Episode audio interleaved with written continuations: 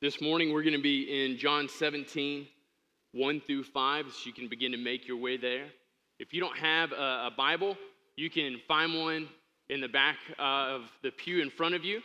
And if you don't, you don't have one, we'd be happy for you to take that home uh, as a gift. If you're unfamiliar with how to use that, uh, you can find a table of contents at the front of the Bible, and that's going to let you know where the Gospel of John is and the large numbers are going to be chapters, and the small numbers are going to be verses. And again, we're in John chapter 17, verses 1 through 5 this morning. Now, John 17 is a really interesting uh, chapter kind of contained in the gospel. It gives us a decidedly different picture and window into the relationship of the Trinity than we get elsewhere. And, and beyond that, we, we see the intimacy contained in Christ's prayer. And and it really kind of comes to us in three different segments. So in one through five, Jesus really has a prayer for himself. And so he's praying and he's asking God for something specifically for himself. In verses 6 through 19, Jesus prays and he's praying uh, for the disciples particularly. And so he looks at uh, the men and women around him and he's praying something specific for them.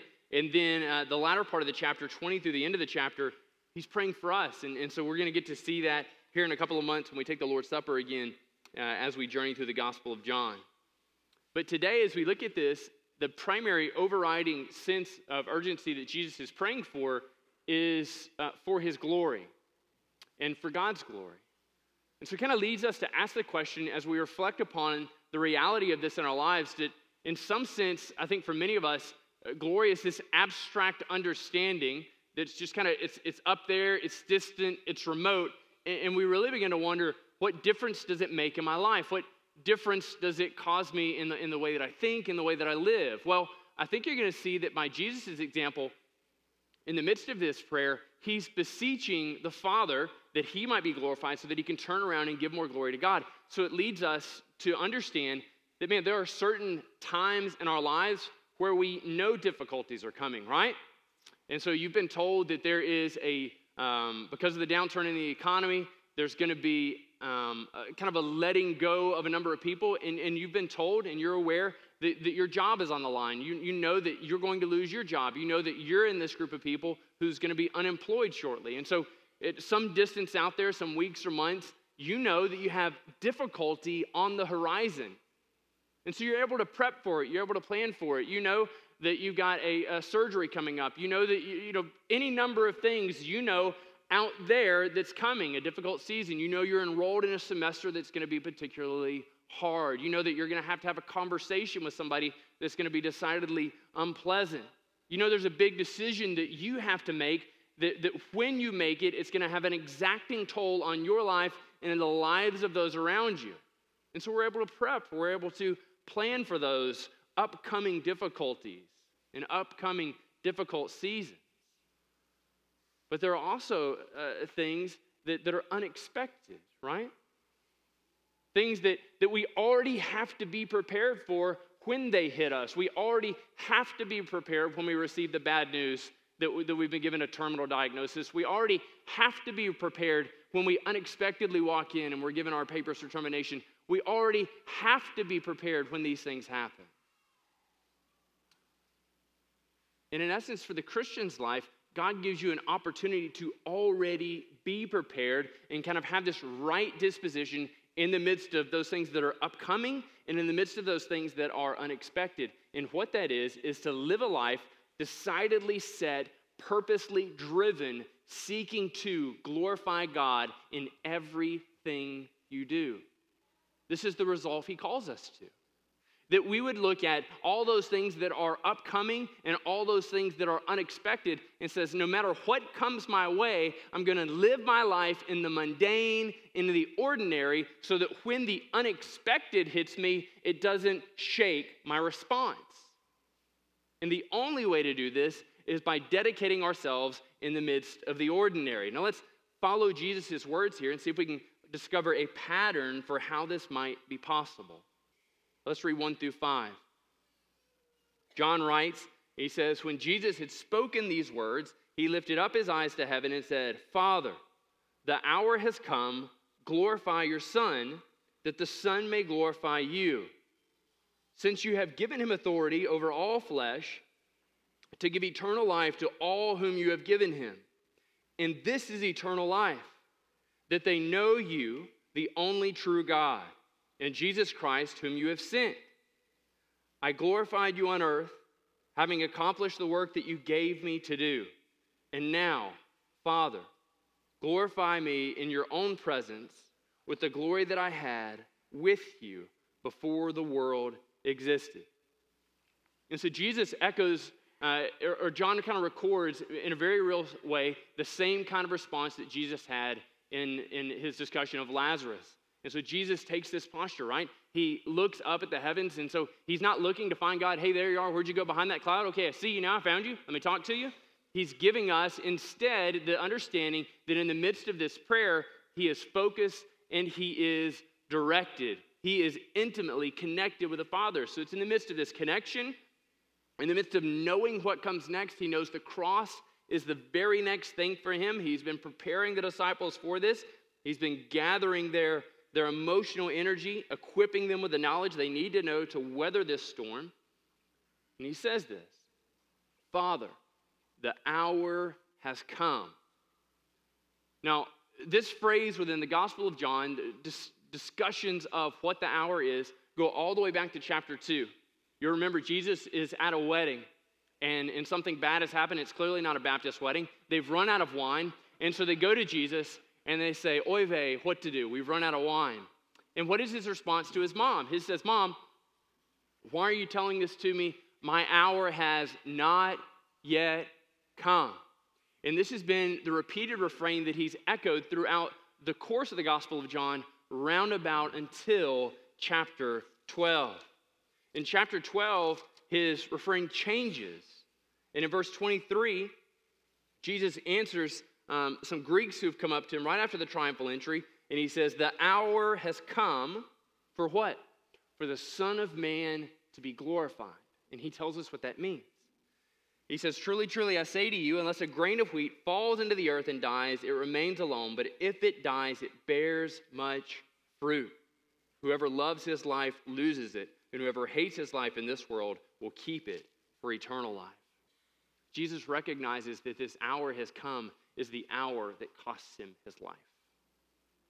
Jesus recognizes that it is for this purpose, for this express reason, that God has sent him to earth, namely, that he died. So, all of Jesus' life, he understood this express purpose. All of Jesus' life, he understood that his life was an opportunity to demonstrate what it is to live for the glory of the Father. So in this moment, he says, Glorify your Son. In essence, he's saying, Would you clothe me in splendor and you, would you prepare me for what I'm getting ready to walk through? It's a prayer of dependence out of necessity because he recognizes that thing which is ahead of him requires the intimate union with he and the Father if he's to move through and to glorify God appropriately. Recognize this in his understanding in his prayer for glory. Jesus' prayer for glory is not selfish and doesn't end with him. Look what he says. He says, Glorify your Son. Why? So that the Son may glorify you. Man, how transformative is that in the midst of our lives if our prayers for preparation, if our prayers uh, for healing, if our prayers for abiding, if our prayers for perseverance, and all these things are tempered in such a way as to say, God, would you help me to journey through this? Would you help this to be true so that I might glorify you? Man, this is a selfless prayer. And this is the prayer, and this is the heart pattern of where Christians should be. Amen? That we want our lives, we want my thoughts, I want my heart I want the way I use my money. I want everything I touch, everything I think, and everything I do to redound in praise and glory and adoration to God. And even, listen to this, even those times I fail. Because that prayer right there, God, would you let all my thoughts and all my money and everything I do and everything I say and all those, uh, this week, I'm going to run into something that I do and I'm going to fail at it. I'm going to purpose to go out and engage every lost person I meet to and share the gospel with them. And I'm going to meet somebody and I'm going to look at my watch and say, mm, I'd rather not. And I'm going to fail. I'm going to say, God, would you let my speech be this way? Would you let my heart be this way? And then I'm going to go home and I'm going to be ugly to my family. I'm going to fail. And so are you. And in those moments of brokenness and in those moments of weakness, we come closer to understanding the grace and mercy of the Father, and we're able to glorify Him in having received His forgiveness in the midst of our failures. God, would you carry me through so that I can glorify you? Would you lead me through so that I can glorify you? Now, why does the Son want to glorify the Father, and in what ways? He says in verse 2, he says, since you have given him authority over all flesh, to give eternal life to all whom you have given him. Now, think of the power in that moment. Most of us in this place, we are acutely aware, we know you've been in church on Easter, you've heard the Bible story that Jesus came, he lived a perfectly sinless life, that he died, right? But Jesus tells us in John 10 18 that no one takes his life from him, but he willingly lays down his life. Jesus, in this moment, is not caught up in the strength and authority of the mob. Jesus has authority over all flesh. So think about this. The mob comes in, Jesus in the Garden of Gethsemane, he's gathered with the guys who can't stay awake. And they come up to him with torches, with clubs, and they're there to crucify him. In this moment, he knows in his heart he has authority over all flesh. He could say to them, Leave and be gone. They would have no choice but to leave and be gone. He could say to them in this moment, Bow down and worship me. They would have no choice in that moment but to bow down and worship him. Jesus has authority over all flesh. But so that God would be glorified, so that the plan and providence of God might be fulfilled, he willingly submits himself to the will of the Father. They don't use authority, they don't use force that Jesus hasn't not, has not given them to use. This is the depth of his love on display. This is the depth of his grace and mercy towards us sinners on display. In a very real sense, you and I were there with the mob with torches and clubs calling out for his blood. And he lovingly surrenders his life. He lovingly lays it down. Why? It says, to give eternal life to all whom you have given. You have to think when Jesus considers his life and he, he just thinks about all the different events that are going to take place. He says, I remember being a child in this, and I see this coming, and, and here's this event, and this is walking on water, and this is teaching the disciples this, and this is reteaching the disciples this, and this is reteaching the disciples this, and this is reteaching the disciples this. But all of it has the cross in mind. So every event, every episode, every person he talked to, every miracle he performed, every single one of them is directed and moving and walking towards the cross with laser like focus. Every single one of them. Every single one of them having authority over every person he encounters, every single one of them having authority over every situation he journeyed into, and every single one of them bound up to extend eternal life. The shedding of his blood, through dying on a cross. So the question becomes what then is eternal life? And verse 3 seeks to answer it for us. He says, That they know you, the only true God, and Jesus Christ, whom you have sent. Think of the power, in essence, in this verse. He says, What is eternal life? He says, This is eternal life. It is knowing God and His Son Jesus. Knowing God and His Son Jesus. When we think about it in terms of, of just kind of the, the whole Bible and the corpus of, of, of what is there, the entire body of the thing, we see Moses interact with God in Exodus 34. The Lord passes in front of him as Moses is held safely in the rock, and it says, The Lord proclaimed, The Lord, the Lord, a God merciful and gracious, slow to anger, abounding in steadfast love and faithfulness, keeping steadfast for thousands, forgiving iniquity and transgression. This is what it is to know Him. It's not just some notional idea where, where, where be similar to this past week. I met some folks, uh, some of whom's name I remember. And, and so when, when they walk up and they introduce and they say, Hi, I'm Bob, and Hi, I'm Sally, I know something about them. I know Bob has unusually soft hands for a man. And so I'm wondering, what type of moisturizer does he use?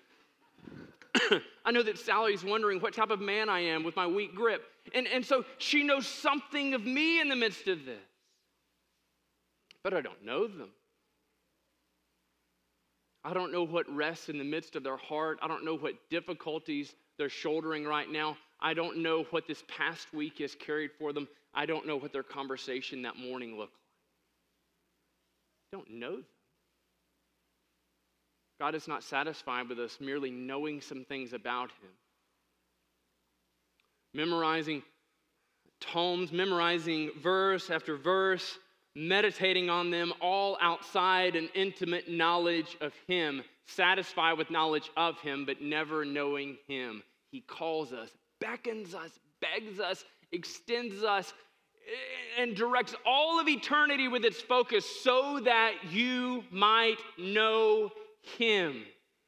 Don't miss Him. Don't miss the Savior for the knowledge of who God is. Know Him. He says, more than we just know Him, He is the only true God, that there is no other God, that there is no other one worthy of our worship.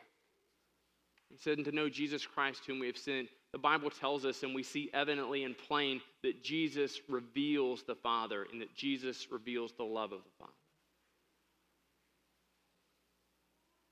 It's been the overarching story and narrative of the Bible that God is restoring lost and wayward humanity to Himself.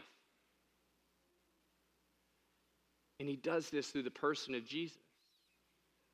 It is in the purpose, the plan, and the providence of God that He would send His Son Jesus so that we might be restored to the Father, that our sins might be forgiven. So Jesus knows this, He hears this, He he, he takes this on. This is the very embodiment of who he is in his life. And he faithfully walks it out. He faithfully walks it out. Says, I want to glorify you. You've given me this work to do. Verse 4 says, I glorified you on earth, having accomplished the work that you gave me to do. but Jesus looks back at all the things he has done and he looks forward to the difficult thing that awaits him, the difficult thing that is coming in the next 24 hours. In the certainty that he knows that this will be accomplished allows him in the midst of this to say, I have already accomplished it. This is the steadfast nature of his love for wayward humanity to be restored to God through the blood of Jesus. Amen? He says, I've already done it. Jesus glorifies God in doing the difficult thing God has called him to, surrendering his life for wayward people like you and me. Many of us, at the point when we first learned about Jesus, were completely indifferent. We had real stuff in our lives we wanted fixed. We had real problems we wanted to address. We weren't so concerned and so bothered by some, some fancy misunderstanding about a false deity who doesn't really exist. We got real problems today. I got bills today. I got sickness today. I got issues with my spouse today. This is where our good God found us indifferent and wayward, hard hearted, and set against Him. But in His love, He wooed us. In His strength, He won us. But I can tell you, some of us sit here today you doubt. You hear of this good God and you say, He has no part in me, no part in my life. You hear of this good God, you hear tell of His mercy, and you say, I see none of it in my life. I'm trying so incredibly hard. I'm working and working and working. And I just don't see it. I just, I just don't think it's actually real. I don't think it exists. Stop working. Stop struggling. Receive the love that God extends to you. He's not waiting for your doubts to be gone. He meets you in the midst of them. In a very real sense, you're the man he met at the bottom of the hill who said, Lord, I believe, help my unbelief. And he will.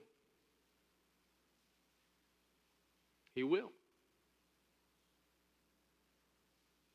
He invites you in, He invites you to come to know Him, He invites you to join at the end the mission Jesus sought to fulfill everlasting life, the forgiveness of sin. This is the work that God the Father gave to Jesus to do. So, Jesus, there in verse 5, he knows he's going to complete it, he knows he's going to do it. And he has this prayer before God. He says, And now, Father, glorify me now in your presence with the glory that I had with you before the world existed. Something we can learn about Jesus theologically, just that we come to understand about him in this. Number one is that he is pre existent, that Jesus has always existed. It's not as if God looked down from heaven and said, Man, they are a hot mess. I got to do something. Who's sitting around not doing anything? Jesus! Come on. It's in the pre existence of God, it's in God's sovereign wisdom that in eternity past God purposed within himself to send the Son. John tells us this. He says, In the beginning was the Word, and the Word was with God, and the Word was God. He was in the beginning with God. Jesus has always existed and always been with the Father. And then verse 14, we read it says, And the Word became flesh and dwelt among us. And we have seen his glory Glory is the only Son from the Father, full of grace and truth. This Jesus, who existed eternally with the Father, took on flesh. Paul records in Philippians 2 the, the, the, answer. He fills in the mystery of what Jesus is talking about here in verse 5. So, writing of, of Jesus in chapter 2 of the book of Philippians, Paul writes, and he says, Speaking of Jesus, though he was in the form of God, did not count equality with God a thing to be grasped greedily held on to. Jesus knew the mission ahead of him and he knew the difficulty of it, so he divested of himself the glory due his name.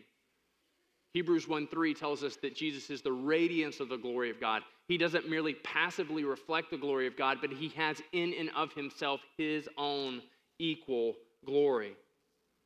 goes on, he says, But he emptied himself, taking the form of a servant being born in the likeness of men, being found in human form, he humbled himself by being obedient to the point of death, even death on a cross. Jesus gave up glory to come and die. Jesus took on the form of a faithful, loyal, lowly servant to die for you. Die for me to die for all those whom we reckon unworthy, unfit of our friendship, of our table fellowship. He died for them. So, Jesus' prayer, quite simply, is that he has a return to receiving his glory again, the glory that was always his. And so, Paul describes what it's going to be like when he gets that glory back.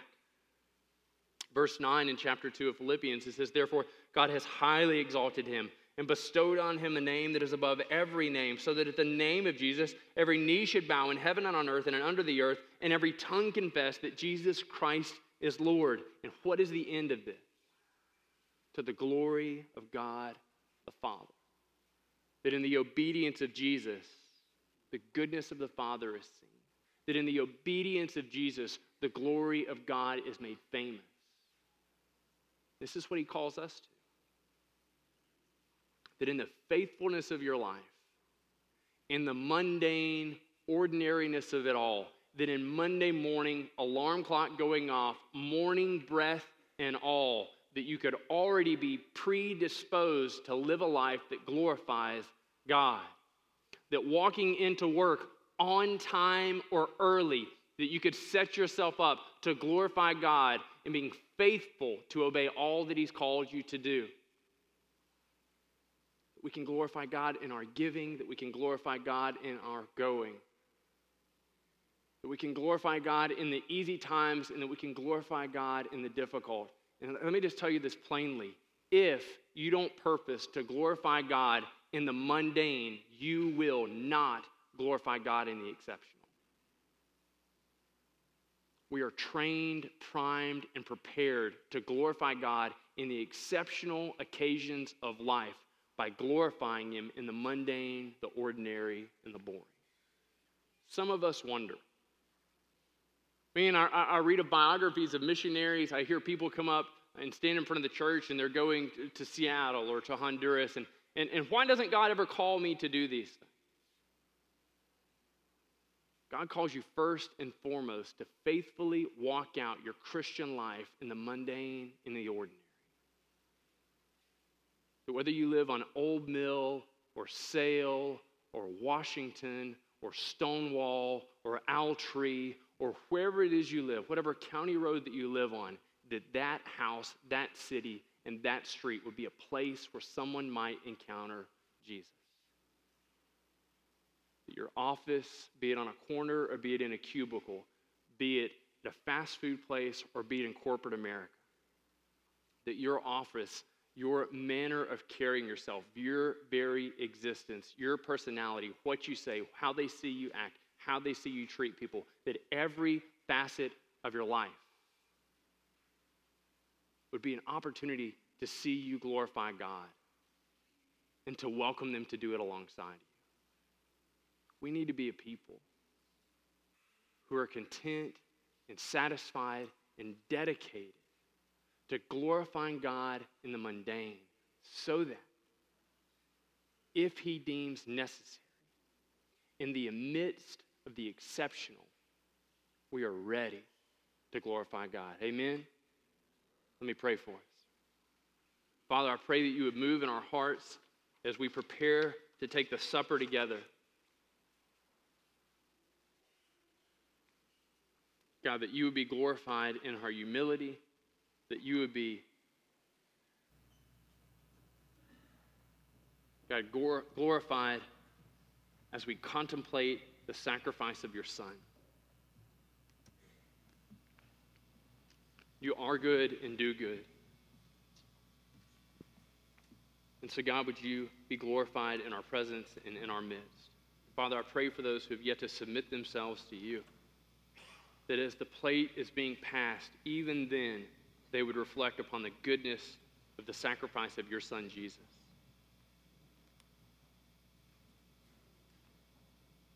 We submit these things to you in Christ's name. Amen. Amen.